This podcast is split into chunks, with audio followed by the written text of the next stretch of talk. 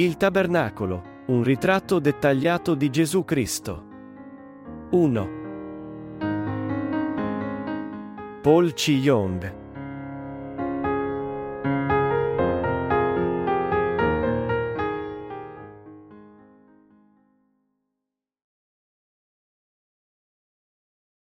La salvezza dei peccatori rivelata nel tabernacolo. Esodo 27, 9-21. Farai poi il recinto della dimora. Sul lato meridionale, verso sud, il recinto avrà tendaggi di bisso ritorto, per la lunghezza di 100 cubiti sullo stesso lato. Vi saranno 20 colonne con 20 basi di rame. Gli uncini delle colonne e le loro aste trasversali saranno d'argento. Allo stesso modo sul lato rivolto a settentrione, tendaggi per 100 cubiti di lunghezza, le relative 20 colonne con le 20 basi di rame, gli uncini delle colonne e le aste trasversali d'argento. La larghezza del recinto verso occidente avrà 50 cubiti di tendaggi, con le relative 10 colonne e le 10 basi. La larghezza del recinto sul lato orientale verso levante sarà di 50 cubiti, 15 cubiti di tendaggi con le relative tre colonne e le tre basi alla prima ala, all'altra ala 15 cubiti di tendaggi, con le tre colonne e le tre basi. Alla porta del recinto vi sarà una cortina di 20 cubiti, lavoro di ricamatore, di porpora azzurra, porpora rossa, scarlatto e bisso ritorto, con le relative quattro colonne e le quattro basi. Tutte le colonne intorno al recinto saranno fornite di aste trasversali d'argento, i loro uncini saranno d'argento e le loro basi di rame. La lunghezza del recinto sarà di 100 cubiti, la larghezza di 50, l'altezza di 5 cubiti, di bisso ritorto, con le basi di rame. Tutti gli arredi della dimora per tutti i suoi servizi e tutti i picchetti come anche i picchetti del recinto saranno di rame. Tu ordinerai agli israeliti che ti procurino olio puro di olive schiacciate per il candelabro, per tener sempre accesa una lampada.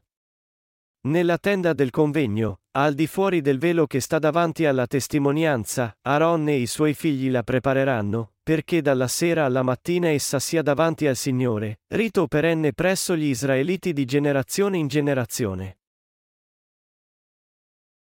Il recinto dell'atrio rettangolare del tabernacolo misurava 100 cubiti di lunghezza.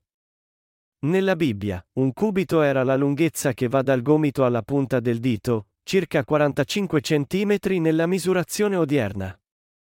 Di fatto, che il recinto dell'atrio del tabernacolo era lungo 100 cubiti significa che era circa 45 m, e che la sua larghezza era di 50 cubiti significa che era approssimativamente largo 22,5 m per cui queste erano le dimensioni della casa in cui Dio abitava in mezzo al popolo di Israele al tempo del Vecchio Testamento. Il recinto esterno del tabernacolo era circondato da un recinto. Avete visto un modello del tabernacolo in un quadro o in un disegno per caso? In linea di massima, il tabernacolo era diviso nel recinto e nel tabernacolo stesso, la casa di Dio. In questa casa di Dio, il tabernacolo, c'era una piccola struttura chiamata santuario.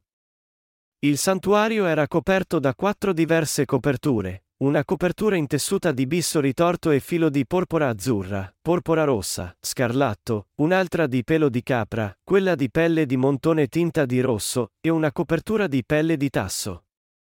Al lato orientale del recinto del tabernacolo si trovava la sua porta, intessuta di filo di porpora azzurra, porpora rossa, scarlatto e bisso ritorto. Entrando in questa porta, avremmo visto l'altare degli olocausti e la conca. Superando la conca, avremmo visto il tabernacolo stesso.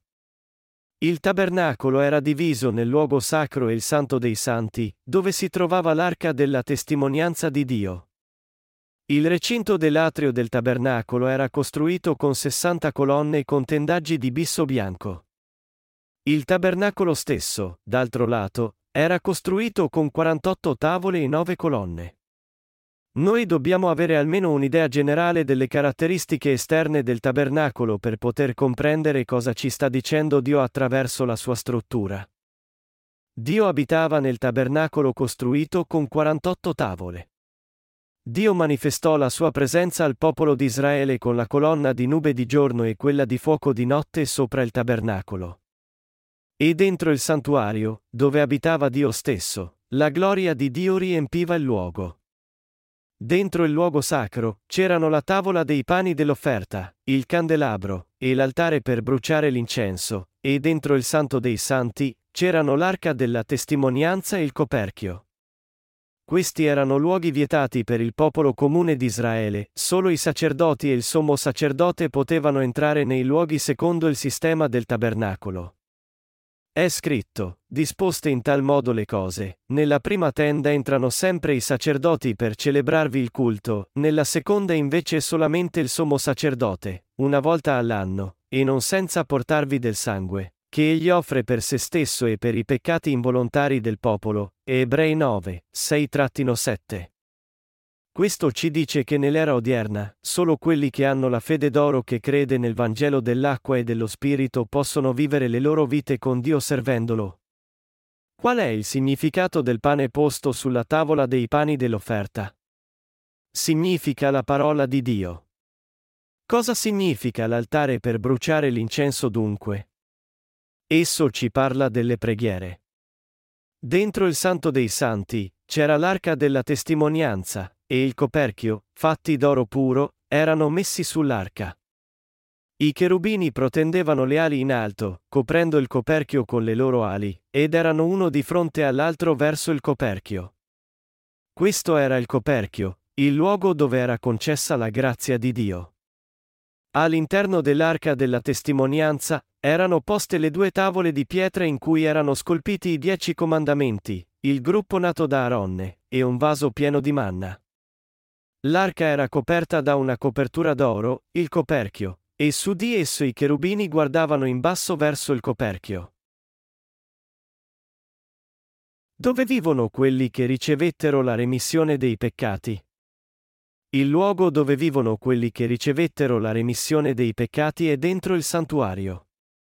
Il santuario era costruito con 48 tavole, che erano tutte ricoperte d'oro. Riflettete, se guardate il muro dorato fatto non di alcune, ma di ben 48 tavole d'oro, come scintillerebbe? Poiché l'interno del santuario e tutti i suoi utensili erano fatti di oro puro in questo modo, essi splendevano di brillantezza.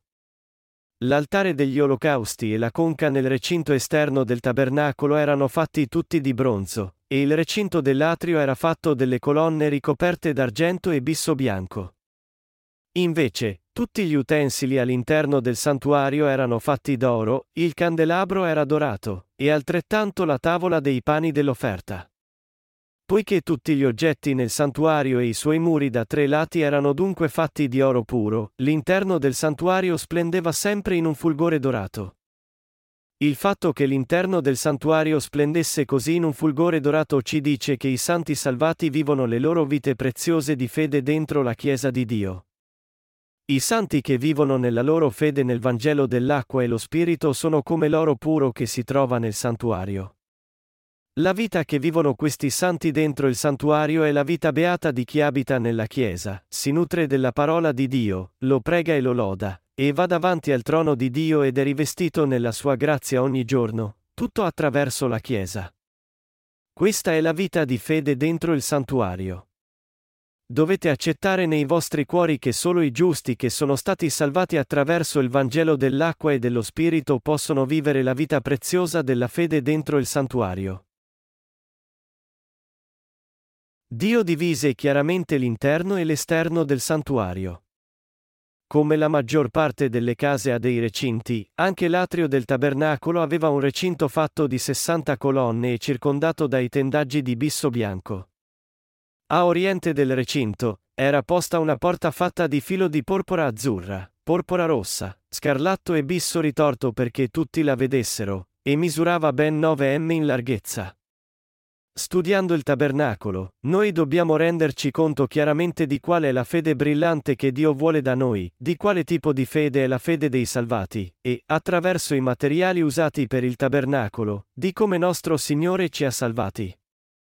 per imparare qual è la fede dorata e brillante che si coglie dentro il santuario, noi dobbiamo prima guardare attentamente la conca, l'altare degli olocausti, e il recinto che erano posti nell'atrio esterno del tabernacolo, e tutti i materiali usati per essi.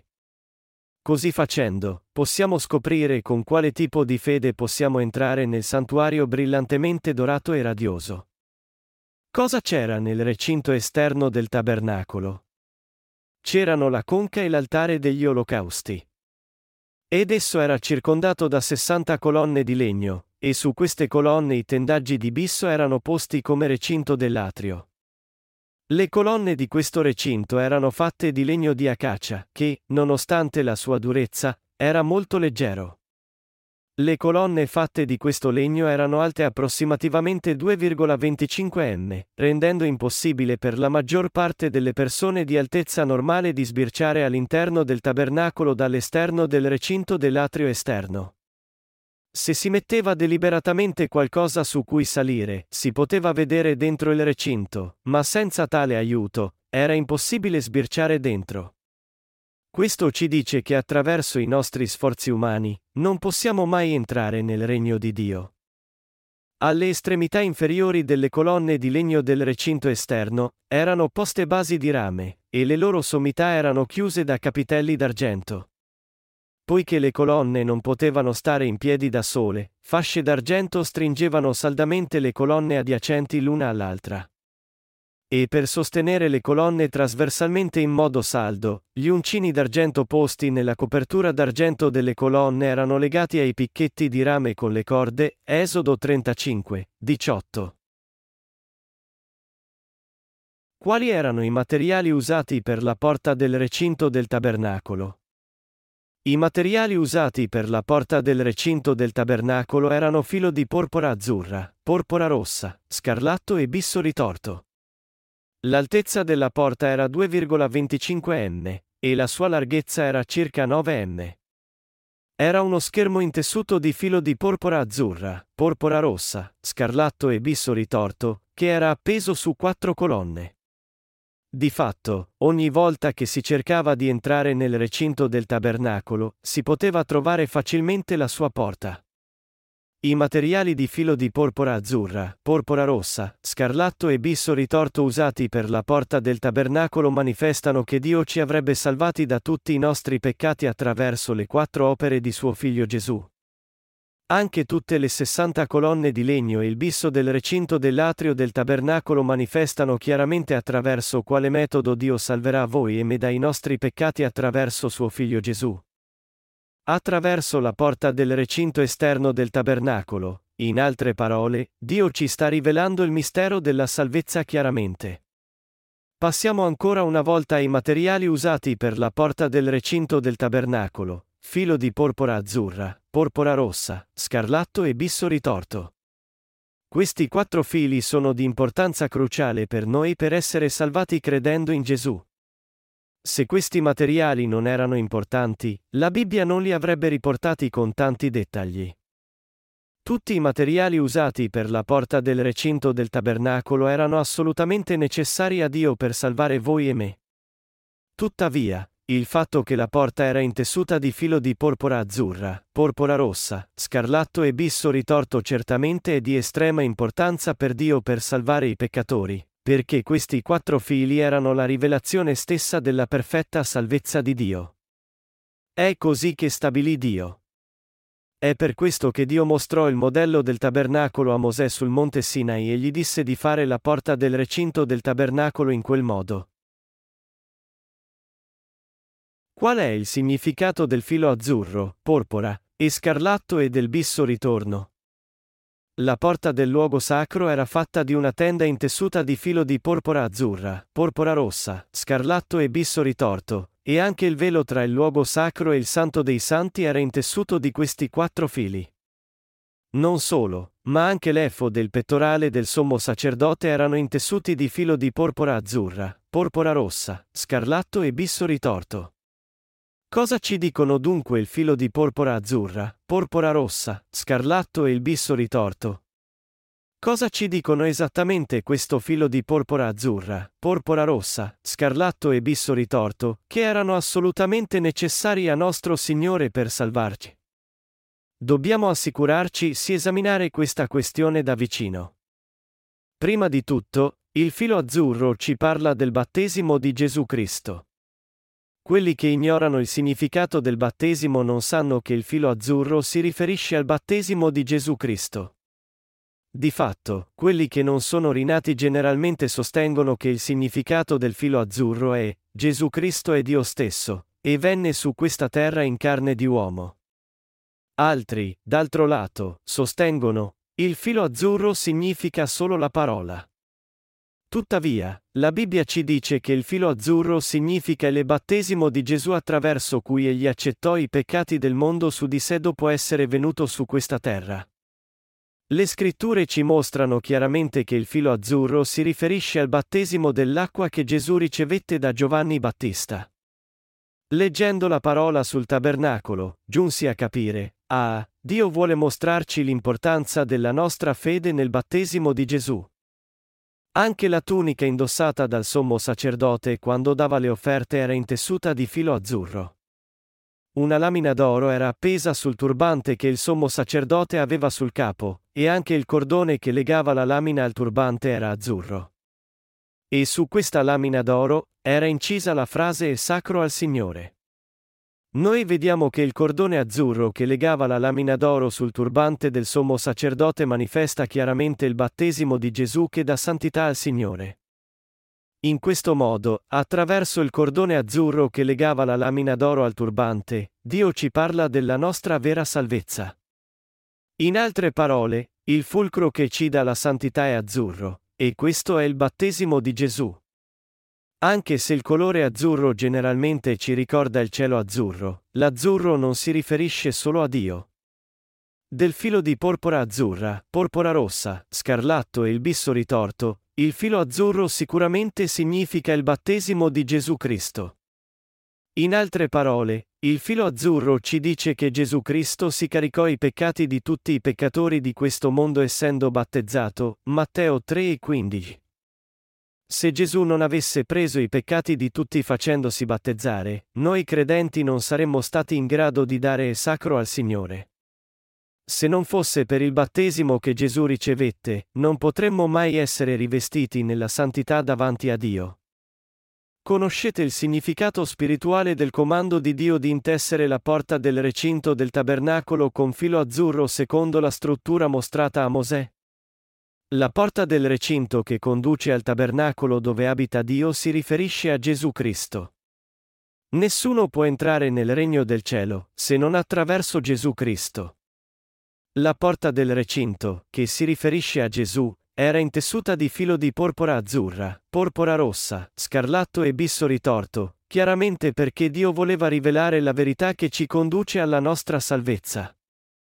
Il filo porpora si riferisce allo Spirito Santo, che ci dice, Gesù è il Re dei Re. Il filo scarlatto si riferisce al sangue che Gesù versò sulla croce. Il filo azzurro, come è stato appena detto, si riferisce al battesimo che Gesù ricevette da Giovanni Battista. I fili di porpora azzurra, porpora rossa, scarlatto pertanto ci parlano del battesimo di Gesù, dell'incarnazione di Dio, e della sua morte sulla croce. Le opere di Gesù manifestate in questi tre fili ci danno la fede che ci consente di andare davanti a Geova in santità. Il fatto che Gesù, Dio stesso, venne su questa terra nella carne di uomo, prese le iniquità dei peccatori sul suo corpo facendosi battezzare, e subì al posto loro la condanna per tutti i peccati e maledizioni versando il suo sangue. Questo è proprio il mistero spirituale del filo di porpora azzurra, porpora rossa, scarlatto. Forse finora avevate pensato al filo azzurro solo come la manifestazione di Dio o della sua parola. Ma dovere ora sapere chiaramente che il filo azzurro si riferisce realmente al battesimo di Gesù Cristo. Il battesimo attraverso cui Gesù accettò tutti i nostri peccati passati su di lui è di importanza cruciale e non può essere lasciato fuori dalle sue opere. Di fatto, dal tabernacolo del Vecchio Testamento, Dio ci sta parlando della sua importanza. Il battesimo fu il mezzo con cui Gesù sopportò i nostri peccati. Le colonne del recinto del tabernacolo erano fatte di legno di acacia. Basi di rame erano poste sul fondo di queste colonne, e le loro cime erano coperte da capitelli d'argento. Questo ci dice per prima cosa che i peccatori devono essere giudicati per i loro peccati. Solo quelli che sono stati giudicati una volta per i loro peccati possono essere salvati quelli che non sono stati ancora giudicati e pertanto non sono salvati non possono evitare di essere condannati a portare l'eterna punizione per i loro peccati quando saranno di fronte a Dio. Come è scritto, perché il salario del peccato è la morte, Romani 6 e 23, i peccatori saranno con la massima certezza soggetti allo spaventoso giudizio di Dio per i loro peccati. I peccatori devono pertanto essere giudicati da Dio una volta per i loro peccati, e poi rivivere essendo rivestiti nella sua grazia. Questo significa essere rinati. La fede del filo azzurro, che Gesù Cristo prese tutti i nostri peccati su di sé attraverso il battesimo, e la fede del filo scarlatto, che Gesù ha liberato tutti i peccatori essendo giudicato sulla croce, nient'altro che questa fede è ciò che ci fa morire una volta ai nostri peccati e rinascere. Voi dovete rendervi conto che solo l'eterna condanna attende coloro che, a causa della loro incredulità, non possono passare attraverso il giudizio con fede. Il battesimo di Gesù fu il mezzo con cui Cristo sostenne tutti i nostri peccati per salvarci dai nostri peccati. Gesù fu battezzato da Giovanni Battista per prendere tutti i nostri peccati su di sé.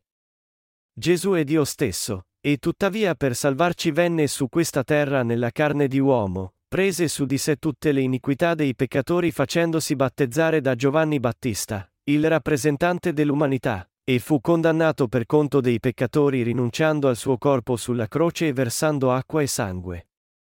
La porta del recinto del tabernacolo ci parla con dettagli elaborati delle opere che Gesù adempì come nostro Salvatore. Attraverso la porta del recinto del tabernacolo, Dio ci sta dicendo chiaramente che Gesù è diventato il Salvatore dei peccatori. Il bisso ritorto si riferisce alla parola del Vecchio e del Nuovo Testamento, che è altrettanto dettagliata, e corrisponde l'una all'altra. In che modo intricato era lavorato ogni filo per fare questo bisso ritorto? Attraverso il bisso ritorto, Dio ci sta dicendo nei dettagli come ci ha salvati. Quando guardiamo i tappeti, vediamo che sono lavorati intrecciando diversi fili. Allo stesso modo, Dio disse agli Israeliti di fare la porta del recinto del tabernacolo intessendo filo di porpora azzurra, porpora rossa, scarlatto su bisso ritorto. Questo ci dice che Gesù che venne a noi attraverso l'acqua, battesimo, il sangue, la croce, e lo Spirito Santo, Gesù e Dio, che sono nascosti nell'intricata parola di Dio, è la porta stessa della nostra salvezza. Avendo la fede appropriata in Gesù Cristo che è rivelata nell'intricata parola di Dio ed essendo rivestiti nel suo amore, siamo stati ora salvati completamente attraverso la fede. Gesù Cristo non ci salvò a casaccio. Noi possiamo vedere ciò quando guardiamo al tabernacolo. Gesù ha salvato i peccatori in modo elaborato. Noi possiamo renderci conto del modo elaborato con cui egli ci ha salvati quando guardiamo solo alle colonne del recinto. Perché, tra tutti i numeri, il numero delle colonne del recinto è 60. È perché il numero 6 si riferisce all'uomo, mentre il numero 3 si riferisce a Dio. In Apocalisse 13 appare il marchio 666, e Dio ci dice che questo numero è il numero della bestia, e che i saggi conoscono il mistero di questo numero. Pertanto, il numero 666 significa che l'uomo agisce come Dio. Qual è il desiderio dell'umanità? Non è diventare come un perfetto essere divino? Se vogliamo davvero diventare come un essere divino, allora dobbiamo rinascere credendo in Gesù e diventare i figli di Dio. Le 60 colonne si riferiscono a questa implicazione in modo elaborato. Tuttavia, invece di avere fede, gli uomini commettono l'atto vanitoso, malvagio di cercare di essere partecipanti alla natura divina attraverso i loro sforzi.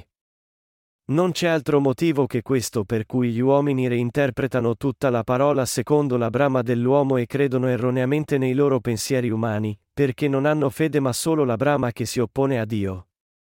A causa di questa brama della carne che cerca di diventare integra da sola e di raggiungere la perfezione, finiscono molto distanti dalla parola di Dio. La parola della salvezza rivelata in tutti gli oggetti del tabernacolo.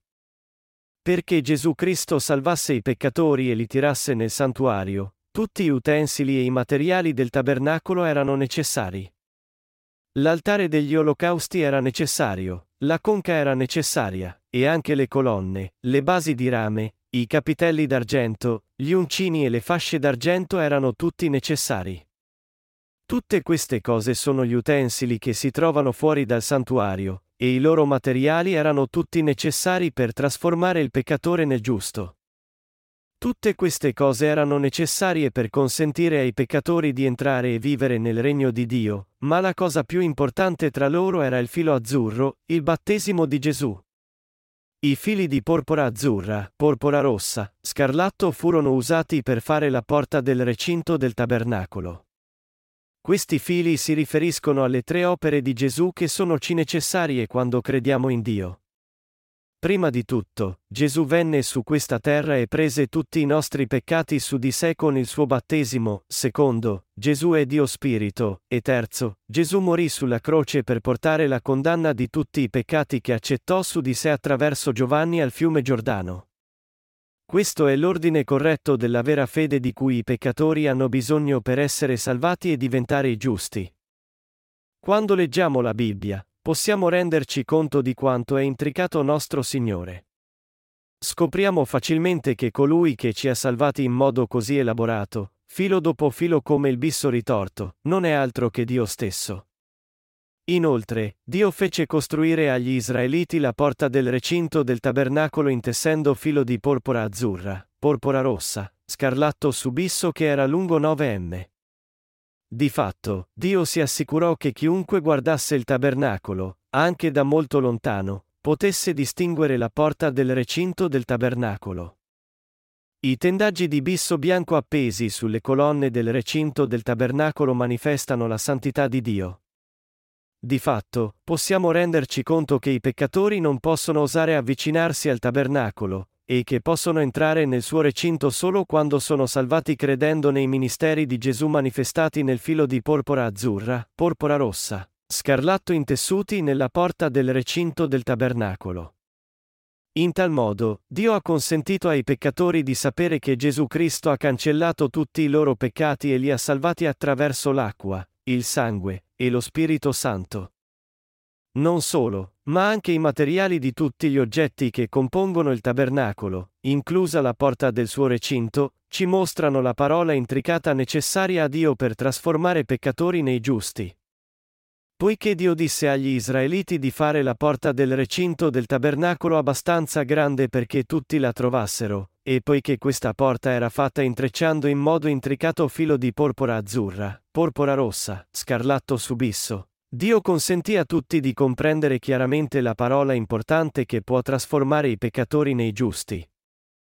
La porta del recinto del tabernacolo ci dice che Dio ha salvato completamente noi, che eravamo come legno di acacia, dai peccati attraverso il filo azzurro, il battesimo di Gesù, il filo scarlatto, il sangue della croce, e il filo porpora, Gesù è Dio.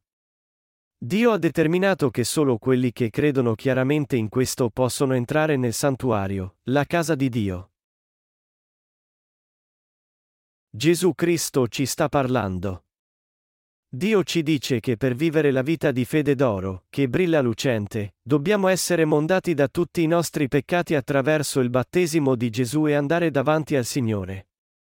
È per questo che Dio stesso mostrò il modello del tabernacolo a Mosè, lo costruì attraverso Mosè, e fece sì che il popolo di Israele ricevesse la remissione dei peccati attraverso l'istituzione di questo tabernacolo.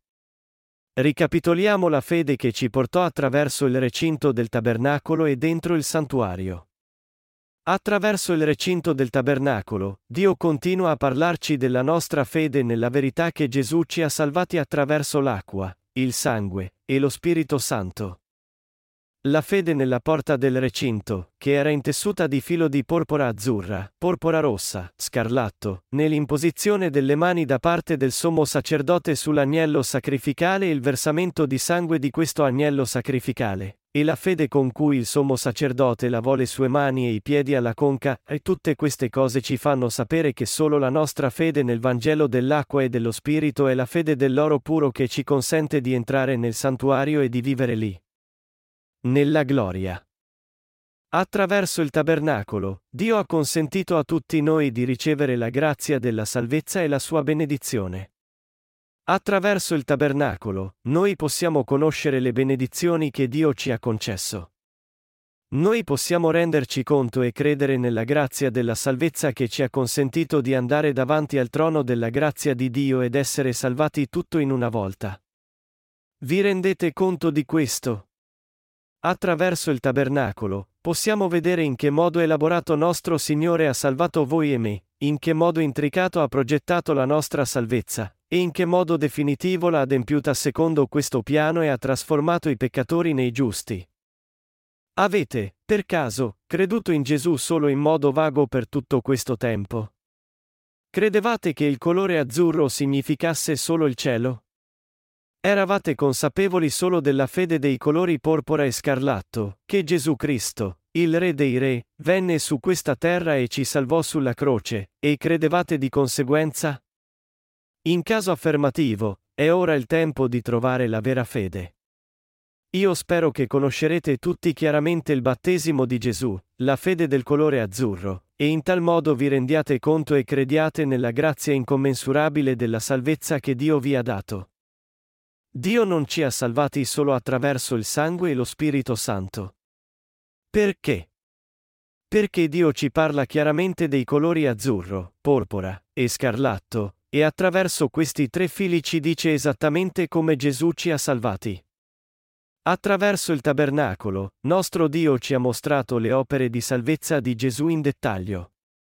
Dopo aver detto attraverso Mosè di costruire il tabernacolo, attraverso questo tabernacolo, Dio promise che ci avrebbe salvati in questo modo. Come promesso, Gesù Cristo venne nella carne di uomo e prese i nostri peccati su di sé facendosi battezzare nell'acqua azzurra e del fiume Giordano. Attraverso il suo battesimo, Gesù ha veramente salvato i peccatori da tutti i peccati. Com'è intricata, com'è corretta e precisa, e come è certa la nostra salvezza allora? Quando entriamo nel luogo sacro, vediamo il candelabro, la tavola dei pani dell'offerta, e l'altare per bruciare l'incenso. Prima di entrare nel Santo dei Santi, veniamo a vivere per un certo periodo in questo luogo sacro che brilla lucente d'oro, essendo nutriti del pane della parola finché ne abbiamo voglia. Quale beatitudine! Prima di entrare nel regno di Dio, noi viviamo nella sua Chiesa come quelli che sono stati completamente salvati rinascendo attraverso il Vangelo dell'acqua e dello Spirito. La Chiesa di Dio che ci dà il pane della vita è il luogo sacro. Nel luogo sacro, e cioè, la Chiesa di Dio, c'erano il candelabro, il tavolo dei pani dell'offerta, e l'altare per bruciare l'incenso. Il candelabro, con il suo fusto, bracci, bulbi, corolle ornamentali, e i fiori, era fatto in un unico pezzo lavorando a martello un talento di oro puro. Il candelabro che era fatto lavorando a martello un talento di oro puro in questo modo ci dice che noi giusti dobbiamo unirci alla Chiesa di Dio. Sulla tavola dei pani dell'offerta era posto pane azimo, che simboleggiava il pane della pura parola di Dio che è libera dal male e dai esudici insegnamenti del mondo. Il santuario di Dio, e cioè la Chiesa di Dio, predica questa pura parola di Dio che è priva di lievito, e vive mediante la pura fede senza compiere alcun male davanti a Dio. Di fronte al velo del Santo dei Santi era posto l'altare per bruciare l'incenso. L'altare per bruciare l'incenso era il posto dove venivano fatte preghiere a Dio. Attraverso gli utensili nel santuario, Dio ci sta dicendo che quando andiamo davanti a Lui, dobbiamo avere unità, fede nella Sua pura parola, e preghiere.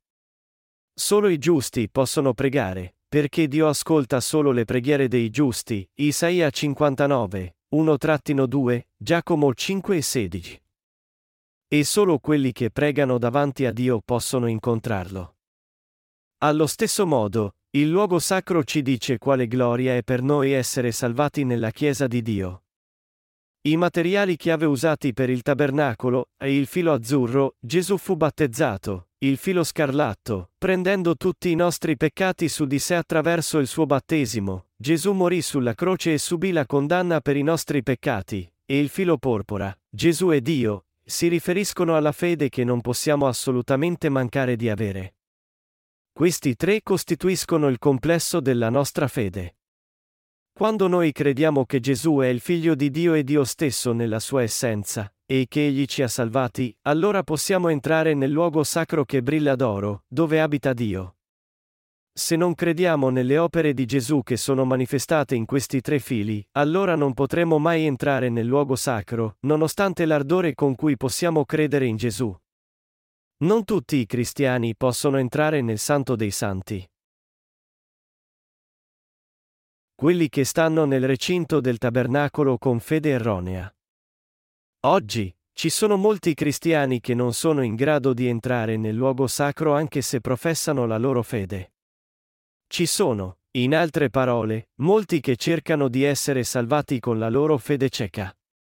Queste persone non sono altri che quelli che pensano di essere salvati solo credendo nel sangue di Gesù Cristo, e che Egli è Dio stesso e il Re dei Re. Essi credono in Gesù in modo semplicistico. Credendo solo nel sangue di Gesù, stanno davanti all'altare degli olocausti e pregano ciecamente, Signore, oggi sono ancora un peccatore. Perdonami, Signore. Io ti rendo ogni grazie, Signore, per essere stato crocifisso ed essere morto al mio posto. Oh, Signore, ti amo. Dopo aver fatto questo al mattino, ritornano alle loro vite, e poi ritornano all'altare degli olocausti la sera e fanno la stessa preghiera. Le persone che frequentano l'altare degli olocausti ogni mattina, sera e ogni mese non possono rinascere, ma cadono nella fallacia di credere secondo i loro pensieri. Essi mettono l'offerta sacrificale sull'altare degli olocausti che brucia di fiamme rosse e danno la loro offerta col fuoco. Poiché la carne brucia lì tra le fiamme, l'odore della carne che brucia si diffonde, e il fumo bianco e nero continua ad alzarsi. L'altare degli olocausti non è un luogo dove piangiamo chiedendo a Dio di far scomparire i nostri peccati, ma è, di fatto, un luogo che ci ricorda il fuoco spaventoso dell'inferno. Tuttavia, le persone vanno in questo luogo ogni mattina e sera, e dicono, Signore, ho peccato. Ti prego, perdona i miei peccati. Poi tornano a casa, soddisfatti di sé come se fossero stati veramente perdonati per i loro peccati. Possono essere persino tanto felici da cantare, io sono stato perdonato, tu sei stato perdonato, noi tutti siamo stati perdonati. Ma tali sentimenti sono solo effimeri. In breve tempo, peccano di nuovo e si ritrovano di nuovo davanti all'altare degli olocausti, confessando, Signore, sono un peccatore. Quelli che vanno e vengono dall'altare degli olocausti ogni giorno sono ancora peccatori, nonostante la loro fede professata in Gesù. Tali persone non possono mai entrare nel regno santo di Dio. Allora, chi può ricevere completamente la remissione dei peccati ed entrare nel luogo sacro di Dio? Essi sono quelli che conoscono e credono nel mistero del filo di porpora azzurra, porpora rossa, scarlatto stabilito da Dio. Quelli che credono in ciò possono passare accanto all'altare degli olocausti con la loro fede nella morte di Gesù che accettò che i loro peccati passassero su di lui, lavarsi mani e piedi alla conca e ricordarsi che tutti i loro peccati furono passati su Gesù attraverso il suo battesimo, e poi entrare nel luogo sacro di Dio. Quelli che credono nel Vangelo dell'acqua e dello Spirito e hanno ricevuto la remissione dei peccati entrano nel regno del cielo mediante la loro fede, perché la loro fede è approvata da Dio. Io spero che voi tutti vi rendiate conto e crediate che il significato biblico del filo azzurro è il battesimo di Gesù. Ci sono molti che professano di credere in Gesù oggi, ma pochi arrivano a credere nell'acqua, il filo azzurro, il battesimo di Gesù. Questo è un fenomeno profondamente rattristante.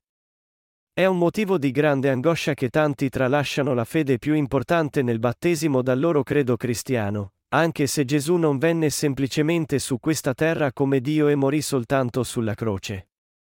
Io spero e prego che da adesso, tutti conosciate e crediate nella fede del filo di porpora azzurra, porpora rossa, scarlatto, e diventiate così coloro che entrano nel regno di Dio. Noi dobbiamo credere nel Signore manifestato nel filo azzurro, porpora, e scarlatto del tabernacolo, la sua vera essenza che ci ha salvati. Nostro Signore ha salvato voi e me. Quando guardiamo al tabernacolo, scopriamo con quale metodo elaborato il Signore ci ha salvati. Noi non possiamo ringraziarlo abbastanza per questo. Come siamo grati che il Signore ci ha salvati attraverso il filo di porpora azzurra, porpora rossa, scarlatto, e che Egli ci ha anche dato la fede per credere in questi fili di porpora azzurra, porpora rossa, scarlatto. I peccatori non possono mai entrare nel luogo sacro senza essere rivestiti nella grazia di Dio e passare per il suo spaventoso giudizio dei loro peccati. Come può mai chi non è stato giudicato per i suoi peccati aprire la porta del tabernacolo ed entrare nel luogo sacro? Non può. Quando tali persone entrano nel luogo sacro, avranno la maledizione di essere accecate al primo bagliore. Wow, è così luminoso qui dentro.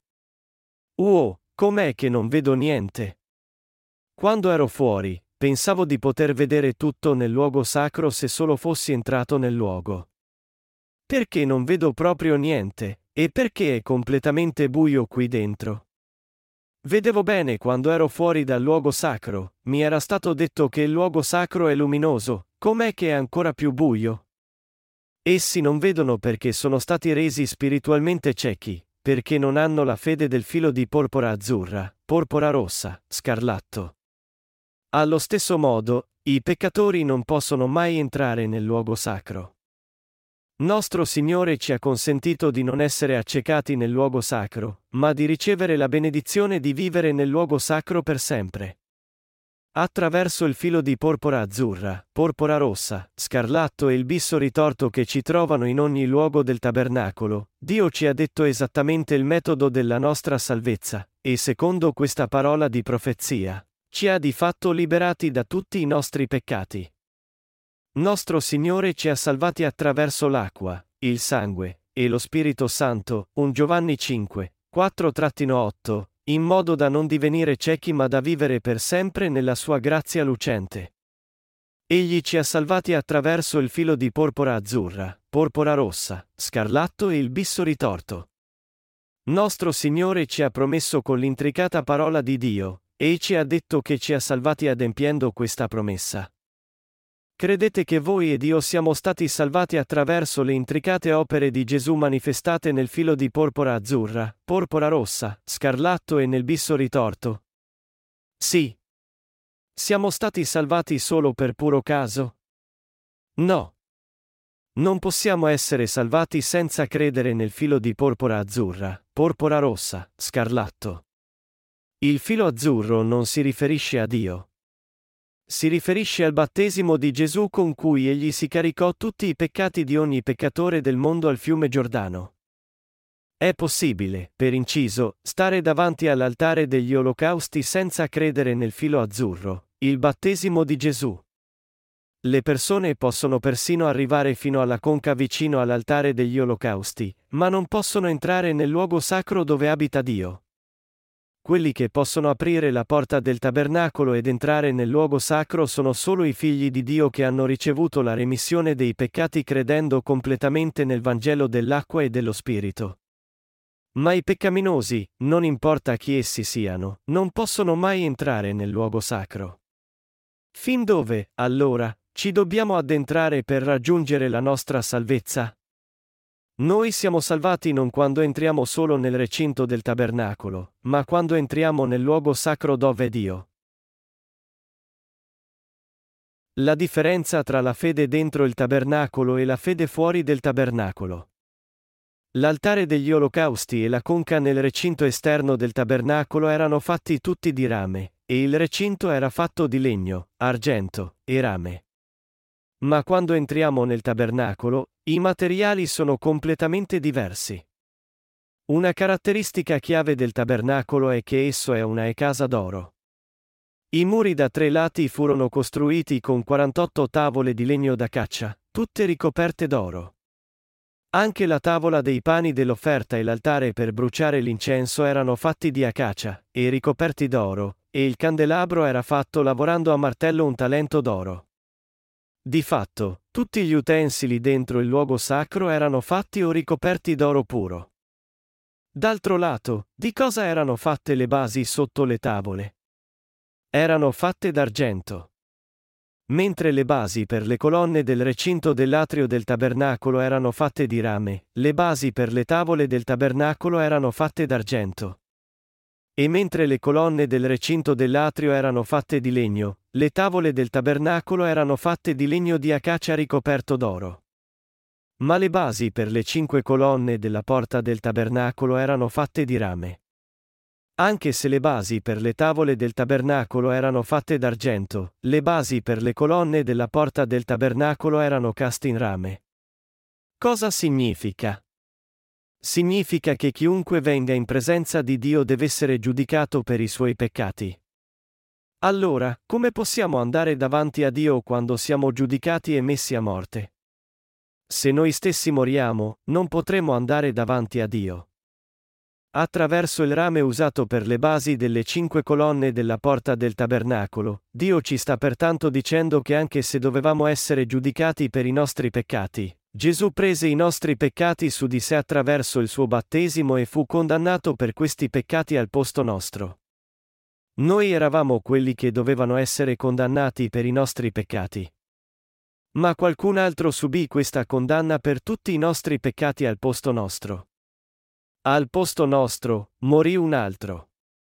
Colui che fu condannato e morì al posto nostro non è altri che Gesù Cristo.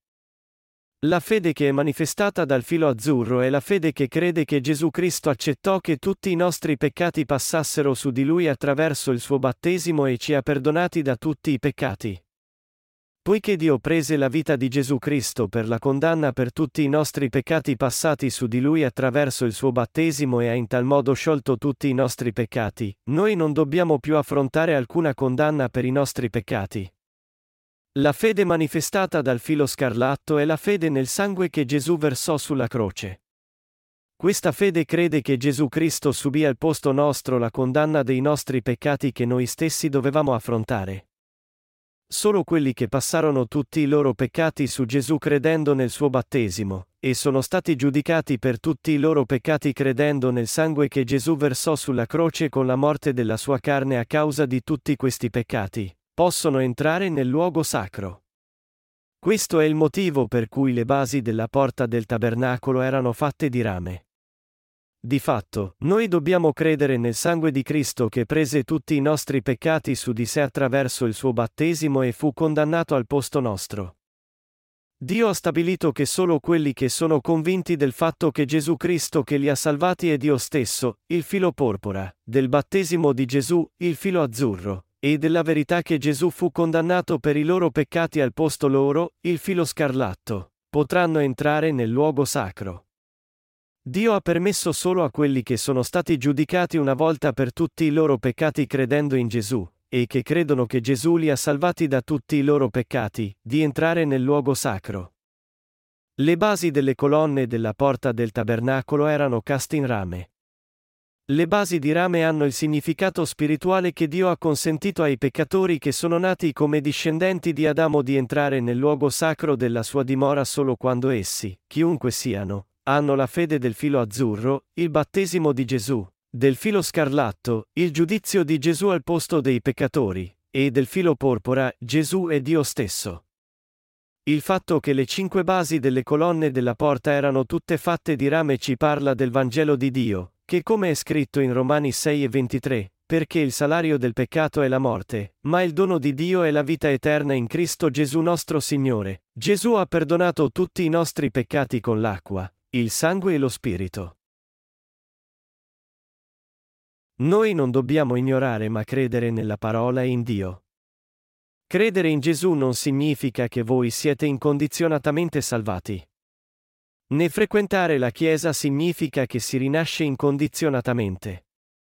Nostro Signore dice in Giovanni 3 che solo quelli che sono rinati d'acqua e di spirito possono vedere ed entrare nel regno di Dio. Gesù disse risolutamente a Nicodemo, capo degli ebrei e fedele credente in Dio, tu sei un maestro degli ebrei, e non sai come si rinasce? Solo quando uno rinasce d'acqua e di spirito può vedere ed entrare nel regno di Dio. Le persone che credono in Gesù possono rinascere solo quando hanno la fede del filo azzurro, Gesù prese i nostri peccati su di sé tutti in una volta quando fu battezzato, del filo scarlatto, Gesù morì per i nostri peccati, e del filo porpora, Gesù è il Salvatore, Dio stesso, e il Figlio di Dio. Di fatto, attraverso il filo di porpora azzurra, porpora rossa, scarlatto che si trovano in ogni luogo del tabernacolo, tutti i peccatori devono credere che Gesù è il Salvatore dei peccatori. È perché molti credono in Gesù senza credere in questa verità che non sono né in grado di rinascere né di conoscere la parola dei rinati. Nostro Signore ci ha detto chiaramente che anche se professiamo di credere in Gesù, se non siamo rinati, allora non possiamo mai entrare nel luogo sacro, il regno del Padre, né vivere una vita appropriata di fede. Nei nostri pensieri umani, possiamo chiederci come sarebbe bello se tutti i cristiani fossero accettati come rinati indipendentemente dal modo in cui credono. Non è così. Se potessimo essere salvati soltanto invocando il nome di Gesù e professando la nostra fede in Lui solo a parole senza neanche conoscere i dettagli di ciò che Egli fece per salvare l'umanità, la gente troverebbe sorprendentemente facile credere in Gesù. Noi possiamo ringraziarlo ogni volta che incontriamo un nuovo cristiano, cantando, Io sono stato perdonato, tu sei stato perdonato, tutti noi siamo stati perdonati. Poiché ci sono tanti credenti, che motivo c'è di testimoniare? Le cose vanno bene come sono. Non è meraviglioso? Se fosse proprio così, gli uomini penserebbero alla salvezza in modo troppo facile, dal momento che chiunque invoca il nome del Signore può essere salvato, e la loro salvezza verrà anche se vivono in qualunque modo desiderano. Ma Dio ci disse che non possiamo mai rinascere con questa fede cieca. Al contrario, egli ci disse che quelli che affermano di essere stati salvati senza neanche conoscere il Vangelo dell'acqua e dello Spirito stanno tutti praticando l'illegalità. Quello che è rinato è il vostro spirito, non la vostra carne. Gesù divenne uomo, venne su questa terra, e ci ha salvati attraverso il Vangelo dell'acqua e dello Spirito. Giuseppe, il padre di Gesù nella carne era un falegname, Matteo 13 e 55, e Gesù servì la sua famiglia sotto questo padre falegname, lavorando egli stesso falegname per i primi 29 anni della sua vita. Ma quando compì 30 anni, dovette intraprendere le sue opere divine, cioè, eseguire i suoi ministeri pubblici. Come Gesù aveva in tal modo sia la natura divina che quella umana, anche noi i rinati giusti abbiamo due diverse nature. Noi abbiamo sia la carne che lo spirito. Tuttavia, quando uno professa di credere in Gesù anche se il suo spirito non è rinato, allora questa persona non è rinata, cioè, il suo spirito non è rinato.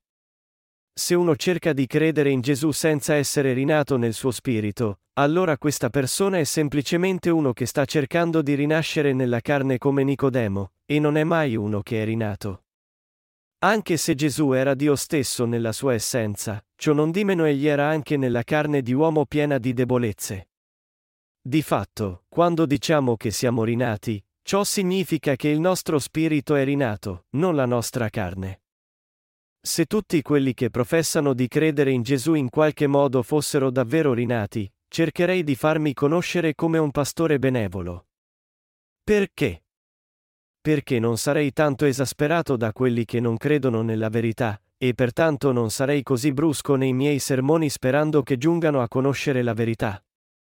Io mi farei conoscere come un pastore di buone maniere, nobile, benevolo, tenero e spiritoso, spiegando come la gente può diventare santa nella carne. Naturalmente, posso abbellire la mia immagine ed essere così, ma non lo faccio mai. Non è perché non avrei la capacità di inculcare nella vostra mente l'impressione, questo pastore somiglia davvero all'immagine santa e misericordiosa di Gesù. È perché la carne di un uomo non può cambiare, e perché essere un po' gentile, benevolo e misericordioso nella carne non significa essere un giusto rinato. Nessuno può rinascere nella carne. È lo spirito, altro elemento umano, che deve rinascere credendo nella parola di Dio. Quando credete in Gesù, dovete conoscere la verità. Conoscerete la verità e la verità vi farà liberi. Giovanni 8 e 32. Solo la verità di Dio ci fa rinascere, libera le nostre anime dalla schiavitù del peccato, e ci fa rinascere come giusti. Solo quando sappiamo, crediamo, e predichiamo la Bibbia in modo appropriato possiamo entrare nel luogo sacro e vivere le nostre vite di vera fede, e anche andare al coperchio del Santo dei Santi. Il Vangelo dell'acqua e dello Spirito che fa rinascere le nostre anime è la verità, e la nostra fede in questo ci ha perdonati da tutti i nostri peccati e ci consente di vivere nel regno della fede con Dio. Il Vangelo dell'acqua e dello Spirito che è nei nostri cuori ci consente di vivere come i figli rinati di Dio nel regno spirituale e lucente con il Signore nella felicità. Credere in Gesù in modo cieco non è la fede appropriata. Guardando da una prospettiva umana, io ho molti difetti. Non sto dicendo ciò solo con le mie labbra, ma ogni volta che faccio qualcosa, giungo davvero a rendermi conto che ho molti difetti. Per esempio, quando mi sto preparando per un campeggio biblico in modo che i santi e i nuovi venuti partecipanti ascoltino la parola con comodità, siano ispirati nei loro cuori dalla grazia di Dio, ricevano la benedizione di rinascere e ritornino dopo essersi riposati sia nel corpo che nel cuore, scopro che ci sono tante cose che io non sono riuscito a pensare e a preparare in anticipo. Cose che si sarebbero sistemate facilmente facendo solo un po' più di attenzione e cura compaiono sempre quando il tempo della preparazione è finito e il camp sta per iniziare. Mi domando perché non ho pensato a queste cose prima e non le ho preparate in anticipo, quando se fossi stato solo un po' più concentrato e attento nella mia programmazione del campeggio biblico, i santi e le nuove anime avrebbero ascoltato la parola bene, sarebbero state salvate, e avrebbero trascorso un bel periodo. Inoltre, anche quando lavoro tutto il giorno, a causa della mancanza di efficienza da parte mia, ci sono molte volte in cui i risultati non coincidono con i miei sforzi. Io stesso sono ben consapevole del fatto che ho troppi difetti. Perché non riesco a fare questo? Perché non ho pensato a questo? Tutto ciò che devo fare è essere solo un po' più attento, e tuttavia perché non ci riesco? Quando sto servendo il Vangelo nella realtà, io mi rendo conto dei miei difetti molto spesso. Così capisco chi sono e ammetto, questo è ciò che sono. Sono proprio così insufficiente. Non sto dicendo questo solo con le labbra, e non voglio fare il modesto, ma sono, di fatto, uno che non riesce a risolvere anche questioni piccole in modo appropriato ma procede a casaccio. Guardando a me stesso, sento veramente i miei molti difetti. Noi riceviamo la santità attraverso la fede del filo azzurro. Quando le persone pensano a se stesse, sentono di poter fare tutto bene senza compiere errori. Ma quando di fatto si imbattono in un compito, la loro vera competenza e i difetti si palesano chiaramente. Esse scoprono che sono davvero insufficienti e che non possono fare a meno di peccare e di compiere errori. Inoltre, quando le persone pensano che stanno operando bene, illudono se stesse pensando che andranno nel regno di Dio per quanto è buona la loro fede. Ma la carne non cambia mai. Non c'è carne senza difetti, ed essa compie sempre il male e rivela i suoi difetti. Se, per caso, pensate di poter andare nel regno di nostro Signore per il bene che la vostra carne ha compiuto, voi dovete rendervi conto che qualunque cosa sia che la vostra carne ha fatto bene, essa è assolutamente inutile davanti a Dio. L'unica cosa che ci consente di entrare nel regno del Signore è la nostra fede nella parola di verità e il filo di porpora azzurra, porpora rossa, scarlatto, che il Signore ci ha salvati. Poiché nostro Signore ci ha salvati attraverso il filo di porpora azzurra, porpora rossa, scarlatto, noi possiamo entrare nel luogo sacro solo credendo in questo. Se Dio non ci avesse salvati attraverso il filo di porpora azzurra, porpora rossa, scarlatto, non potremmo mai entrare nel luogo sacro. Per quanto possa essere forte la nostra fede, noi non possiamo entrarvi. Perché? Perché se fosse così, ciò significherebbe che la nostra fede della carne deve essere buona ogni giorno perché non possiamo entrare. Se possiamo entrare nel regno di Dio solo quando la nostra fede è abbastanza buona tutti i giorni, come possiamo noi, che abbiamo una carne così debole, rendere mai la nostra fede buona ogni giorno ed essere in grado di entrarvi? Se non c'è modo per noi di ricevere la remissione dei peccati da soli, e se non abbiamo fede per convertirci tutti i giorni ogni volta che pecchiamo, come possiamo mai rendere la nostra fede abbastanza buona da entrare nel regno di Dio?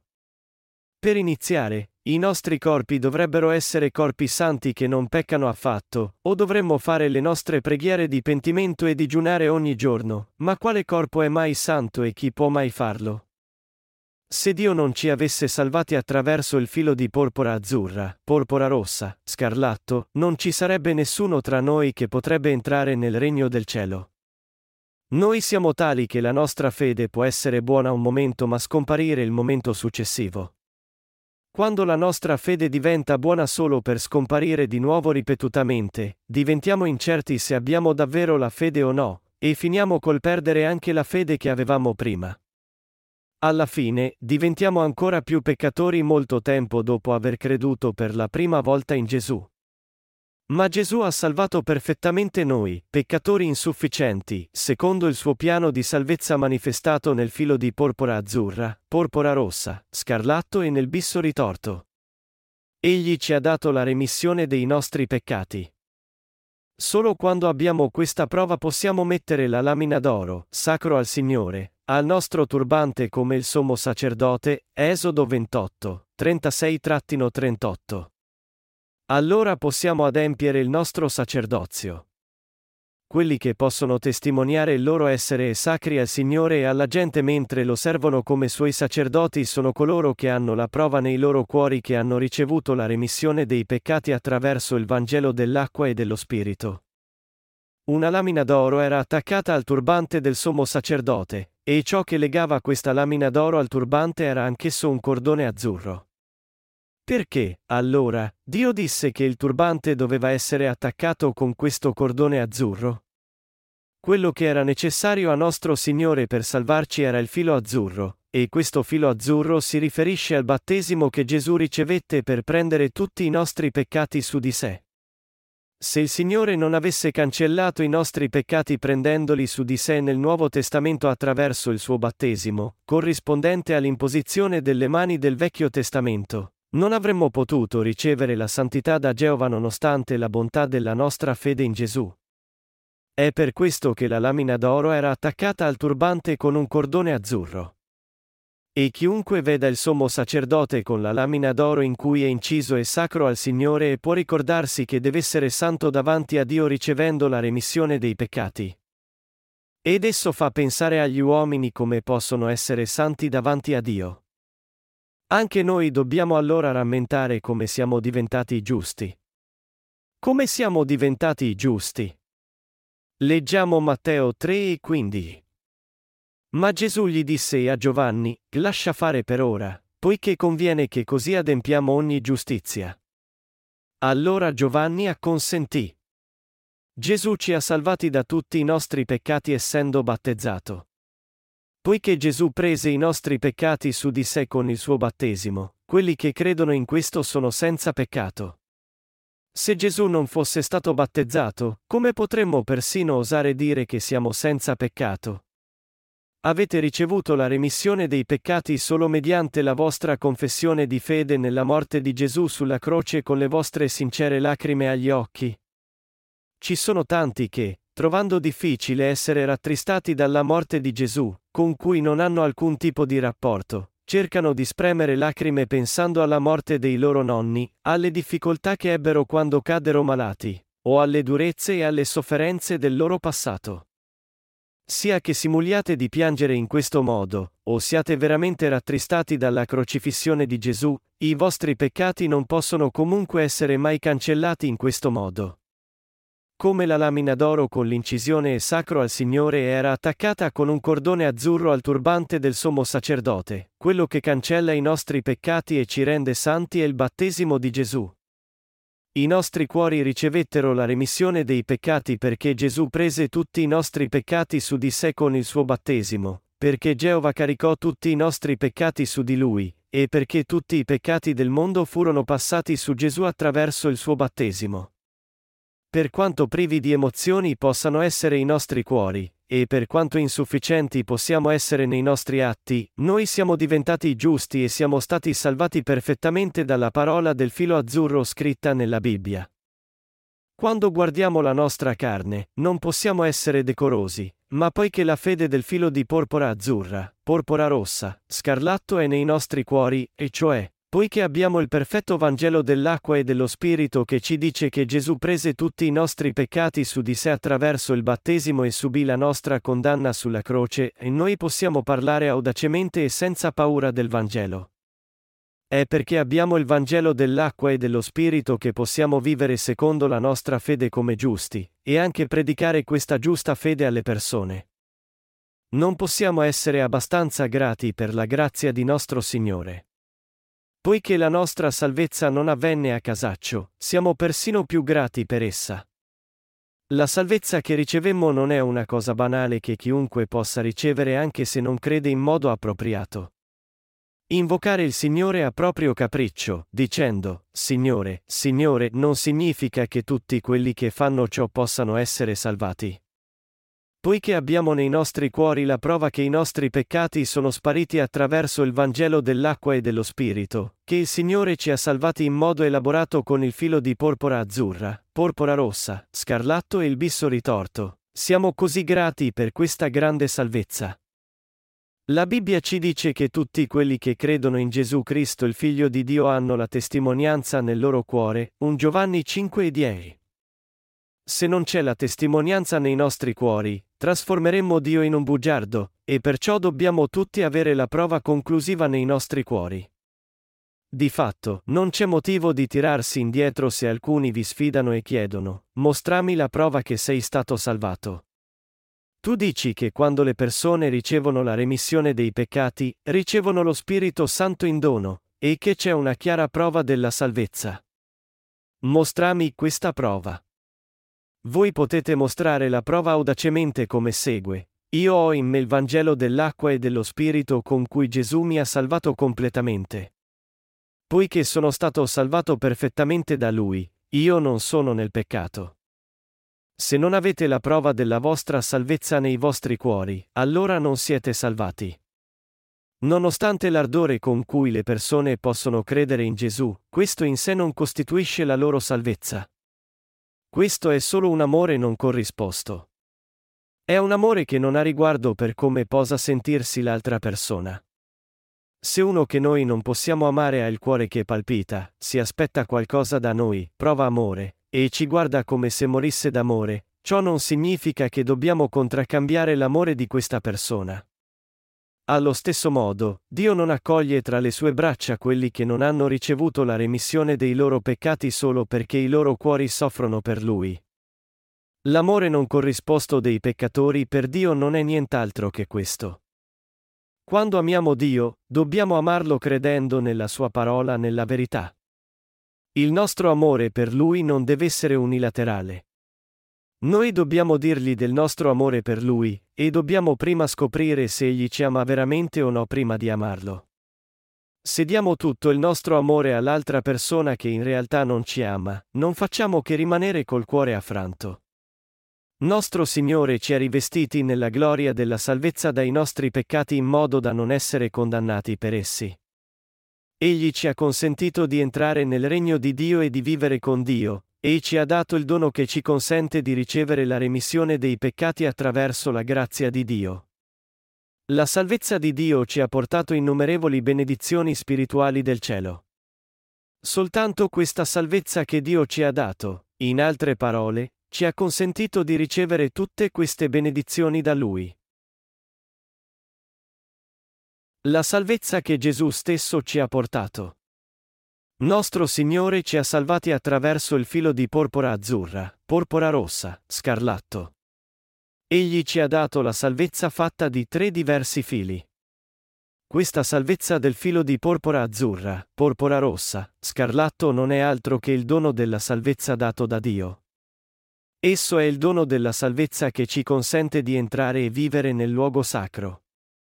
Il Vangelo dell'acqua e dello Spirito ha trasformato voi e me nei giusti. Esso ci ha consentito di venire nella Chiesa di Dio e di vivere una vita di purezza. E il vero Vangelo ci ha anche consentito di nutrirci della parola spirituale di Dio e di ricevere la sua grazia. Esso ci ha anche consentito di andare davanti al trono della grazia di Dio e di pregare, e in tal modo ci ha dato la fede con cui possiamo prendere la grazia abbondante concessa da Dio come nostra. Solo mediante la nostra salvezza, Dio ha reso nostre queste grandi benedizioni. È per questo che la salvezza è così preziosa. Gesù ci disse di costruire le nostre case di fede sulla roccia, Matteo 7 e 24. Questa roccia non è altro che la nostra salvezza che viene attraverso il Vangelo dell'acqua e dello Spirito. Di fatto, noi dobbiamo tutti vivere le nostre vite di fede essendo salvati, e diventare i giusti essendo salvati, godere la vita eterna essendo salvati, ed entrare nel cielo essendo salvati. Gli ultimi tempi di questo mondo si stanno avvicinando a noi. In quest'era, pertanto, le persone hanno ancora più motivo di essere salvate dalla parola esatta.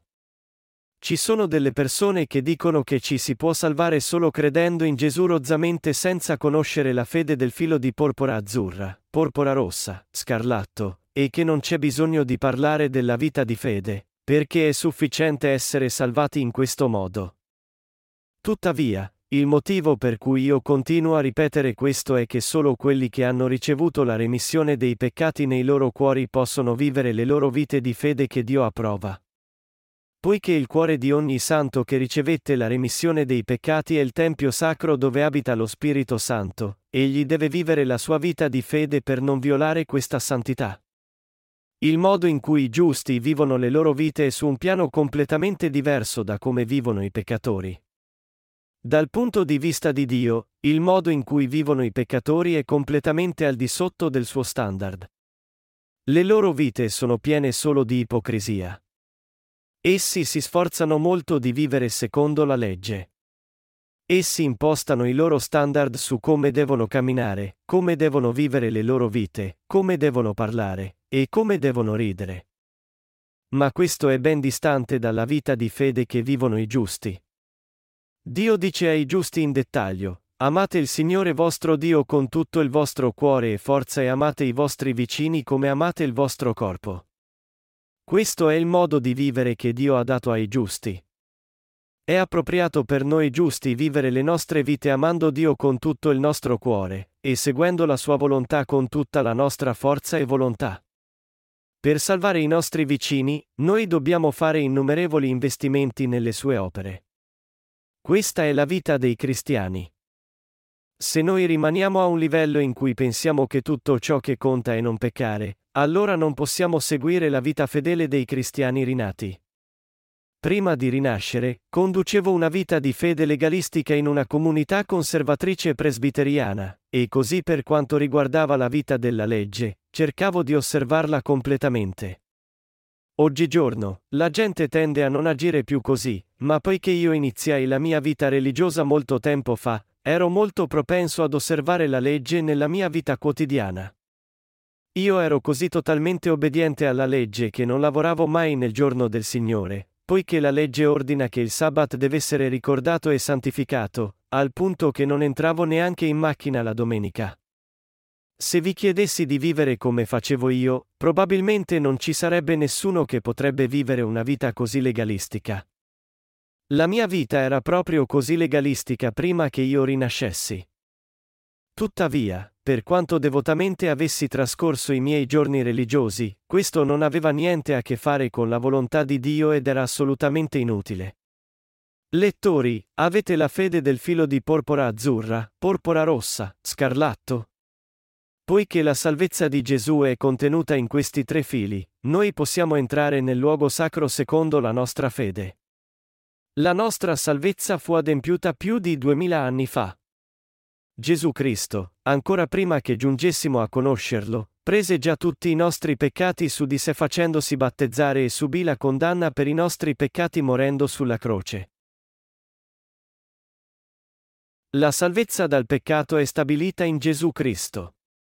Quando quelli che non sono rinati entrano nel tabernacolo, essi non entrano attraverso la porta del suo recinto, ma si arrampicano sul recinto illegalmente.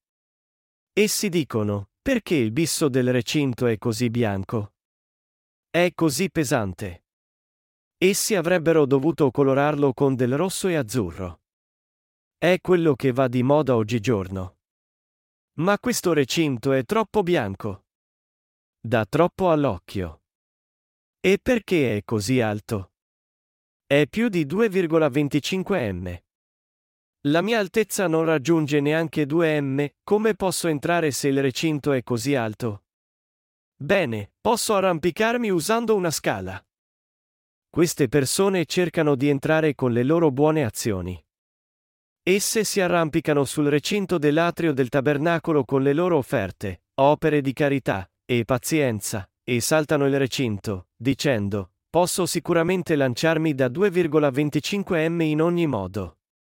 Così essendo scesi nel recinto del tabernacolo, si guardano dietro e vedono l'altare degli olocausti. Poi essi spostano gli occhi dall'altare e guardano verso il luogo sacro, e la prima cosa che vedono è la conca situata di fronte ad esso.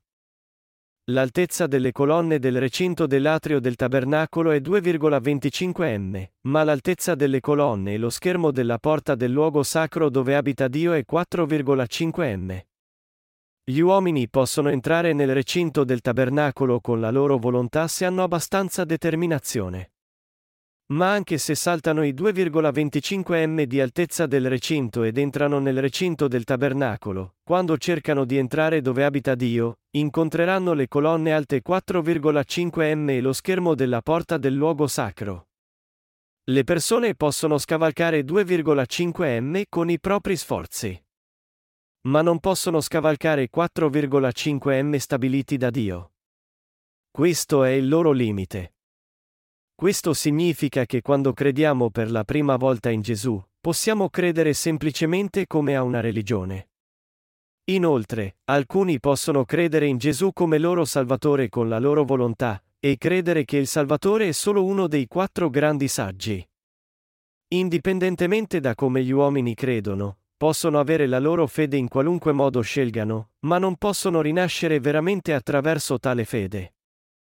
Per rinascere veramente, essi devono passare attraverso la porta del filo di porpora azzurra, porpora rossa, scarlatto mediante la loro fede. Noi rinasciamo davanti a Dio credendo che Gesù è il nostro Salvatore e la porta della verità, e che ci ha salvati attraverso l'acqua, il sangue e lo Spirito. La fede che crede nelle opere di Gesù manifestate nei tre fili non è altro che la fede dell'acqua, del sangue e dello Spirito. Le persone sono libere di credere in altro, ma non c'è assolutamente nessuna prova incontestabile che possono essere salvate e grandemente benedette credendo in questo modo.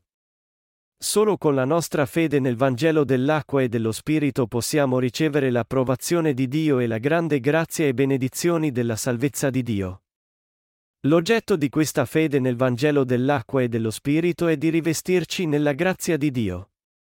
Considerate il tabernacolo come un semplice recinto a forma rettangolare, con dentro una casa. Questo non può portare nessun beneficio alla vostra fede. Il tabernacolo ci sta parlando della fede integra, e noi dobbiamo conoscere esattamente cos'è questa fede. Non conoscendo bene il tabernacolo, voi potreste pensare che l'altezza del tabernacolo è più o meno come l'altezza del suo recinto, 2,25 m. Ma non è così. Anche se noi non dovessimo entrare nel recinto ma guardassimo il tabernacolo fuori dal recinto, potremmo vedere che il tabernacolo è due volte più alto del recinto. Anche se non riuscissimo a vedere il fondo del tabernacolo, continueremmo a vedere chiaramente la sua porta, che ci dice che il tabernacolo sta più in alto del recinto del suo atrio. Quelli che hanno ricevuto la remissione dei loro peccati credendo in Gesù e in tal modo sono entrati nella porta del recinto del tabernacolo devono confermare la loro fede appropriata all'altare degli olocausti e la conca, e poi entrare nel luogo sacro. Per entrare nel luogo sacro, ci deve essere indubbiamente abnegazione. Gli utensili all'interno del luogo sacro devono essere distinti da tutti gli utensili che si trovano fuori dal luogo sacro.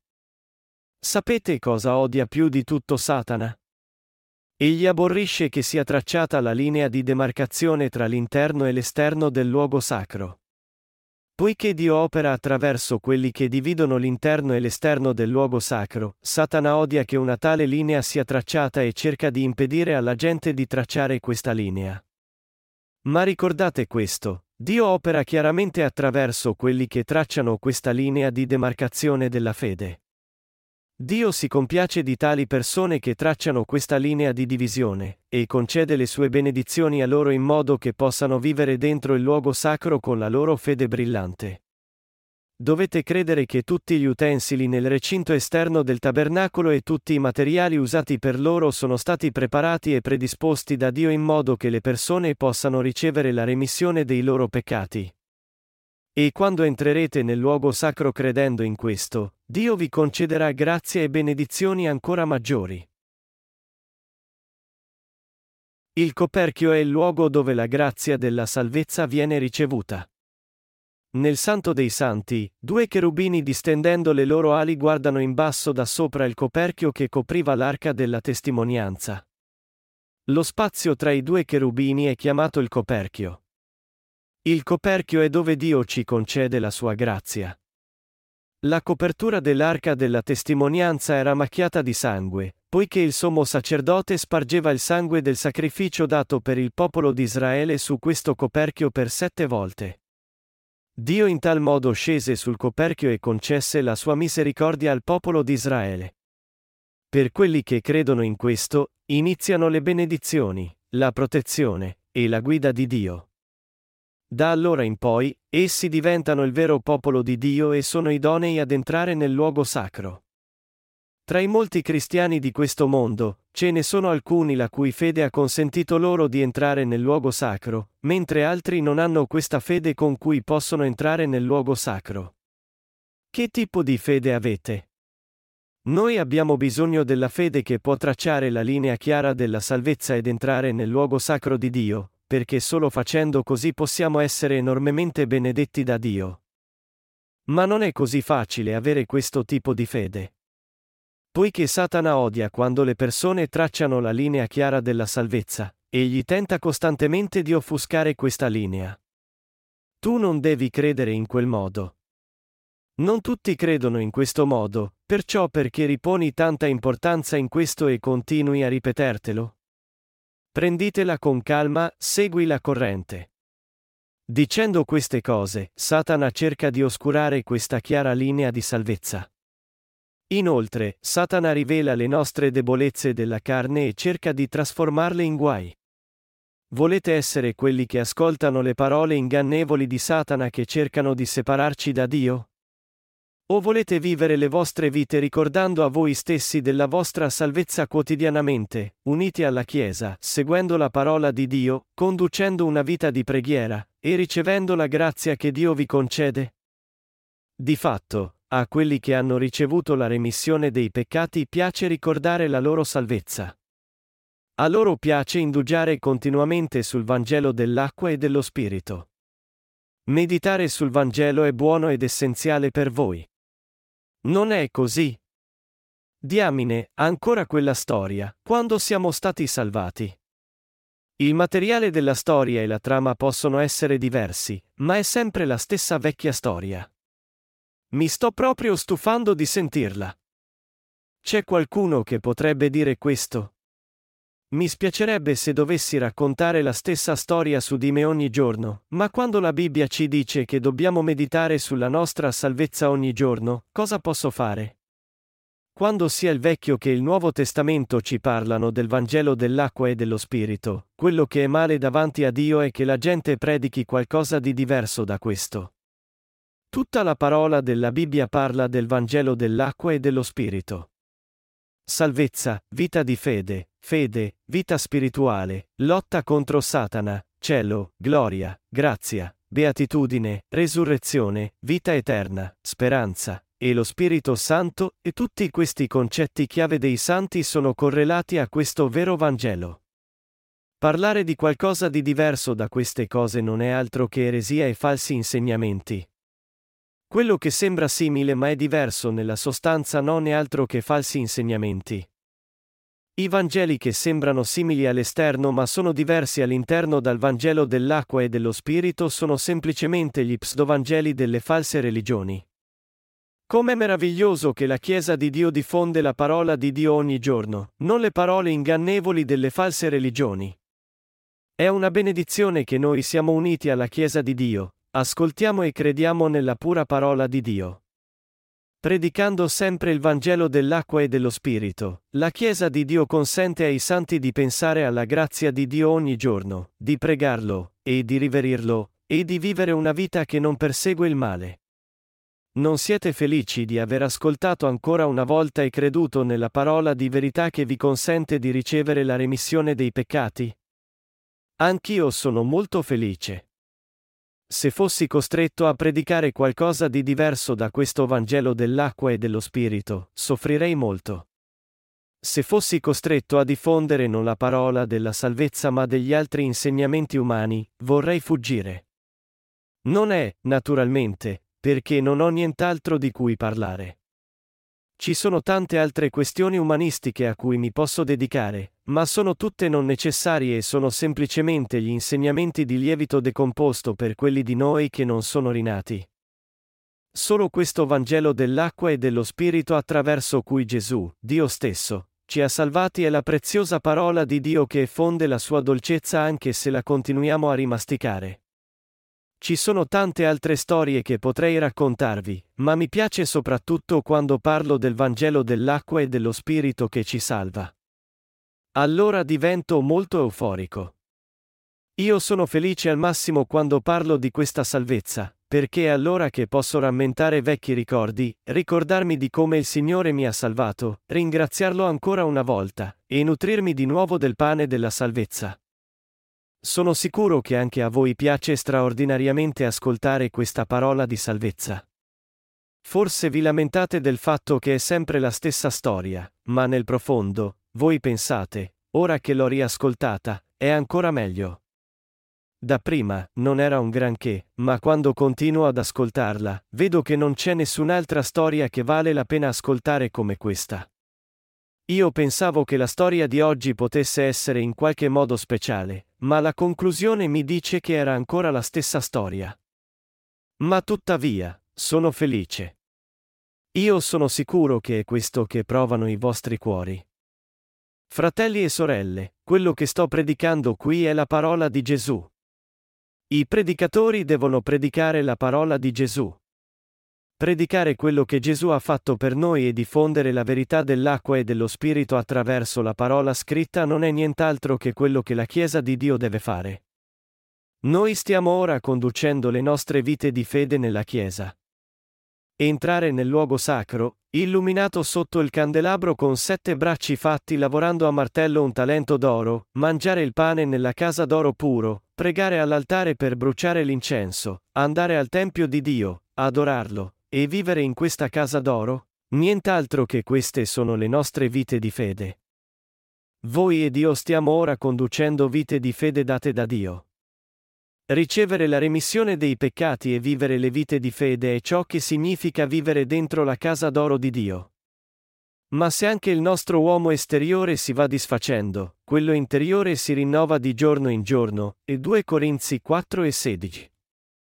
Con la nostra fede nel filo di porpora azzurra, porpora rossa, scarlatto e nel bisso ritorto manifestato nel tabernacolo, le nostre anime vivono nella casa di Dio lucente d'oro. Io rendo grazie a Dio per sempre per averci salvati da tutti i nostri peccati e dalla condanna. Alleluia!